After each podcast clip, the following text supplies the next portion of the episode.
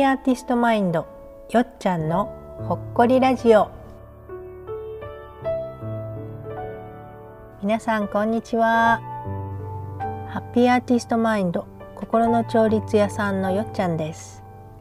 このポッドキャストでは心のビタミンになる癒しの音楽とほっこりと優しい気持ちになれるお話やマインドデトックスの方法瞑想などを中心にお届けします。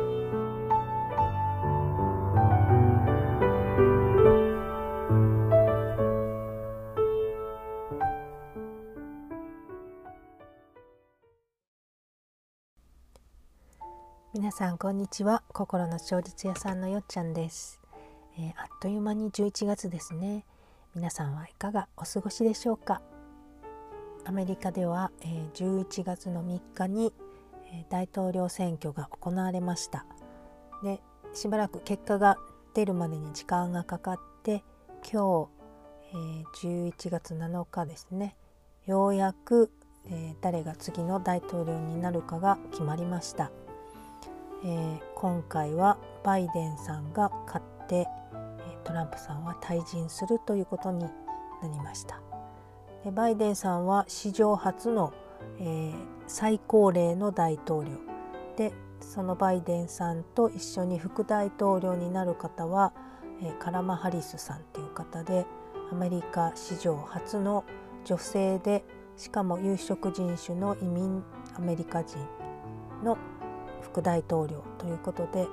えー、どちらも史上初が重なっています。まあ、でもアメリカの選挙の結果開票の結果を見ていると本当にもうアメリカが真っ二つに分断しているなっていうのをひしひしと感じました、えー、これからどうなっていくのかまだまだ先が見えませんけれども、まあ、とりあえず選挙が終わったということで、まあ、それぞれにいろんな思いはあると思いますが今のこの大変な時期に大統領になったバイデンさんはこれからちょっと大変かもしれませんけれどもなんとかいい方向になるように頑張っていただきたいなと思っています。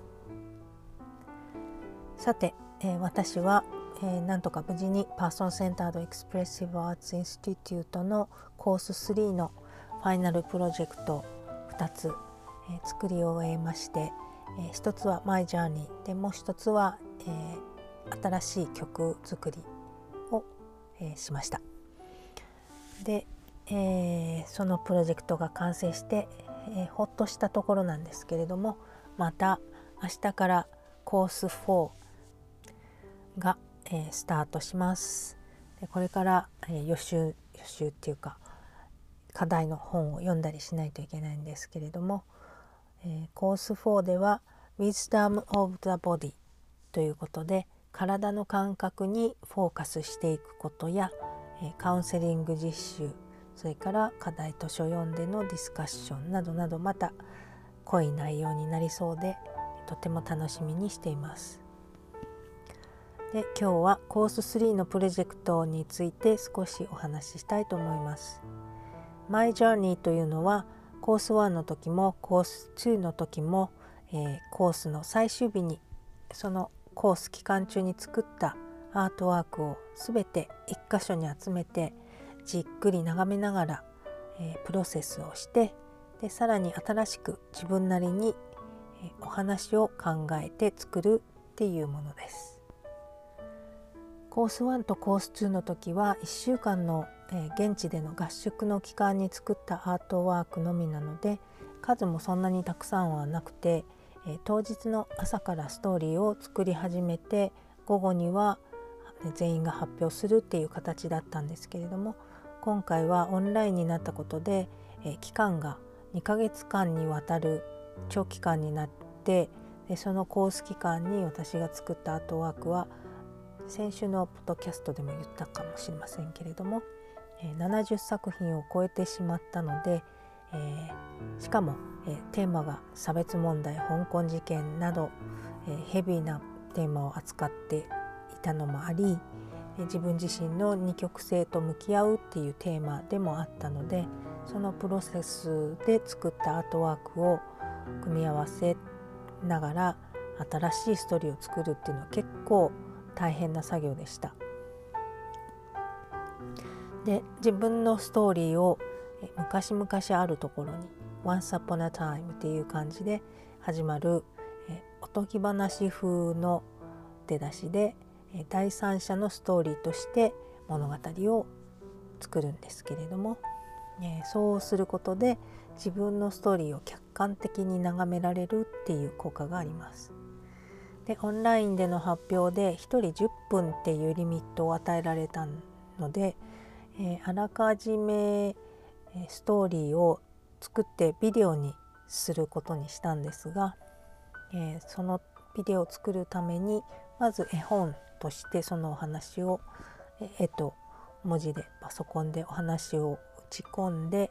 完成させました。でそれを、えー、今度ストーリーを読みながら録音して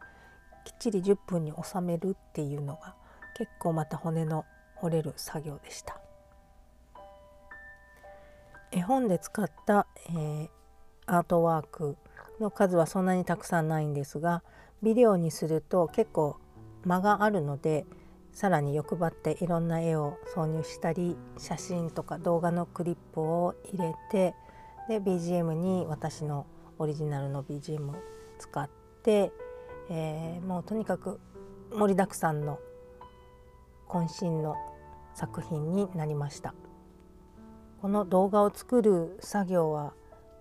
とても楽しかったんですけれどもあまり夢中になりすぎて、えー、気が付いたらご飯食べるの忘れてたみたいなそんな感じの1週間を過ごしました。でお話のタイトルは「Rosie and Her Imaginary Friends」ロージーと、えー、心のお友達っていうタイトルにしました。で朗読は、えー、英語なんですけれども、えー、ハッピーアーティストマインドの YouTube のページにとりあえずアップしましたのでご興味のある方は是非ご覧ください。まだ日本語訳の字幕をつけていないのですがそのうちキャプションつけるか日本語版の吹き替えバージョンを作るかもしれません。でこのストーリーの締め切りが10月31日ハロウィンで満月の日だったんですけれどもその日はあいにく曇り空でボルチマーで満月を見ることができませんでした10月の2回目の満月ということでブルームーンっていうことだったんですけれども、えー、見れなくて残念でした日本ではとても綺麗に見えたようでたくさんの方が Facebook なんかに写真をアップされているのを見てああ綺麗だなと思って羨ましく思いました。もうこのプロジェクトだけでもなんか全力使い果たしたってぐらい頑張ったんですけれどもさらに11月6日にもう一つのプロジェクトの締め切りが迫っていたので、えー、えー、もう一つのプロジェクトっていうのはコース1とコース2では、えー、終了後に、え論文を書く課題があったんですけれども今回はもう期間中にディスカッションボードで論文に変わるぐらいの深いレポートシェアをみんなしたので、えプロジェクトは論文じゃなくてもいいよっていうことで私の場合は曲作りでもいいよって言っていただいたので曲を作ることにしました。えこの曲は、えー、今週の木曜日に完成して、えー、録音して YouTube にアップしたんですけれどもタイトルは「My Soul Child」っていうのにしました。一応、えー、タイトルを最終的につける前に、え、インターネットで検索して同じタイトルの曲がないか調べてみたところ誰もまだこのタイトルは使っていなかったので「えー、My Soul Child」と「吉江久保田」で検索していただくと一番上に出てきます。で、え、この「My Soul Child」っていうタイトルは、え、コースの始まったちょうど始まった頃に、えーと、私の、えー、オリジナル曲の「The Eternal Wind」「時をかける風が」えー、盗作をされていた件でかなり悶々としていた渦中にあった時に、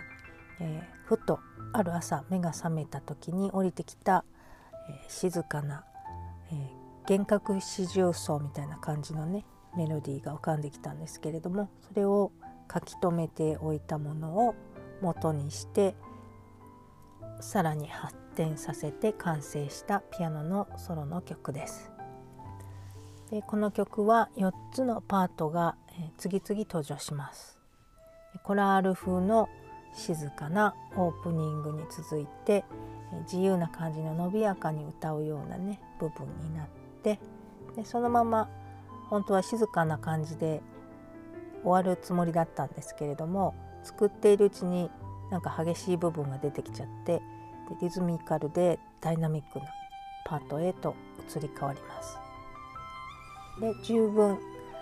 暴れた後に、えー、三拍子のゆったりした子守歌のパートが登場します。で作ってる時はあんまり意識していなかったんですけれどもこの曲をリリースして、えー、早速聴いてくれたお友達が最後に最後で呼吸が深くなってたのに気づいたっておっしゃってくださって、えそのコメントを聞いてあのよく考えてみるとこの曲の流れはちょっと、えカウンセリングのフォーカシングの流れと似てるかななんて思いました。え最後に呼吸が整って楽になって眠りにつくみたいな感じ、十分暴れたり、えー、激しいものを出し切ってでほっとして、えー、ゆったりした気分で眠りにつくそんな感じのエンディングになっています。で、えー、最後のエンディングの最後のワンはエターナルウィンドの時みたいにあのマイナーからメジャーにふっと切り替わる少し希望の明かりが感じられるような終わり方にしました。なぜその終わり方にしたかったかっていうとえー、この曲が、えー、できたきっかけっていうのがやっぱりその「エターナル・ウィンド」の盗作の事件から始まっているのでそれとちょっと関連づけた感じにしたかったからです。というわけで今からこの出来たてほやほやのまだ湯気の上がってる新曲を流したいと思います。My Soul Child お聴きください。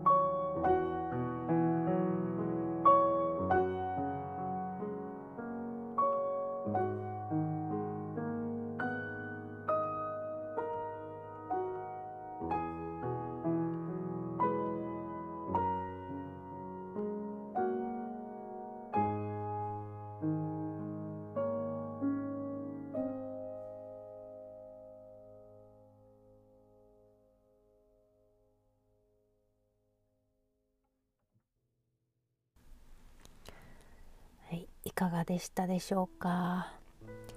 この曲はね最初の静かな部分だけだったらもうちょっとね録音のインプットレベルを上げてもっとディープないい音でゾクッとするぐらいいい音で取れるんですけれども激しい部分が、えー、あるので、えー、全体のねインプットレベルを下げてで音割れしないようにして録音したのでちょっと全体的に音がちっちゃいかなっていう物足りないかもしれないんですけれども、え、激しいとこで音割れがしちゃうよりはいいかなという感じでこういう音量で録音しました。え録音とかねマイクの位置とかね、えーと、インプットレベルとかねもう結構難しくてまだまだ、えー、いろいろ試したいところですがあんまり時間もなかったので、えー、こんな感じの音になりましたこれからもちょっと録音について、えー、研究したいと思いますでこの曲はえーと、YouTube の、えーと、久保田ミュージックスタジオの方の YouTube のページにアップしてありますので演奏している姿も見たいという方はそちらでも一度お聴きになってみてください。えー、そんなわけで、え、今週はちょっと課題に時間をかなり取られてしまったので、えー、このポッドキャストの配信が少し遅れてしまいました。申し訳ありませんでした。えまた、えー、多分遅れる時もあるかもしれませんがなるべく、え、毎週アップしていきたいと思いますのでこれからもよろしくお願いします。そしてまた、えー、表現アートセラピーのことや音楽のこと、えそれから HSP のことそれ以外のことでも何かご質問があったり、え聞きたいことこんなこと話してほしいなっていうのがありましたら是非メッセージを入れておいてください。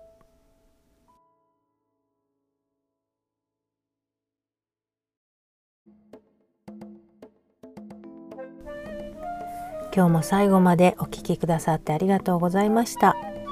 アメリカは11月1日から冬時間になって日本との時差が14時間になったんですけれどもなんかね外が暗くなるのがちょっと早くなっちゃってうんいよいよ冬だなっていう感じがしますこれからどんどん冷え込んでくると思いますのでどうぞ皆さん体調にお気をつけて今週もお元気でお過ごしくださいではまた来週。さようなら。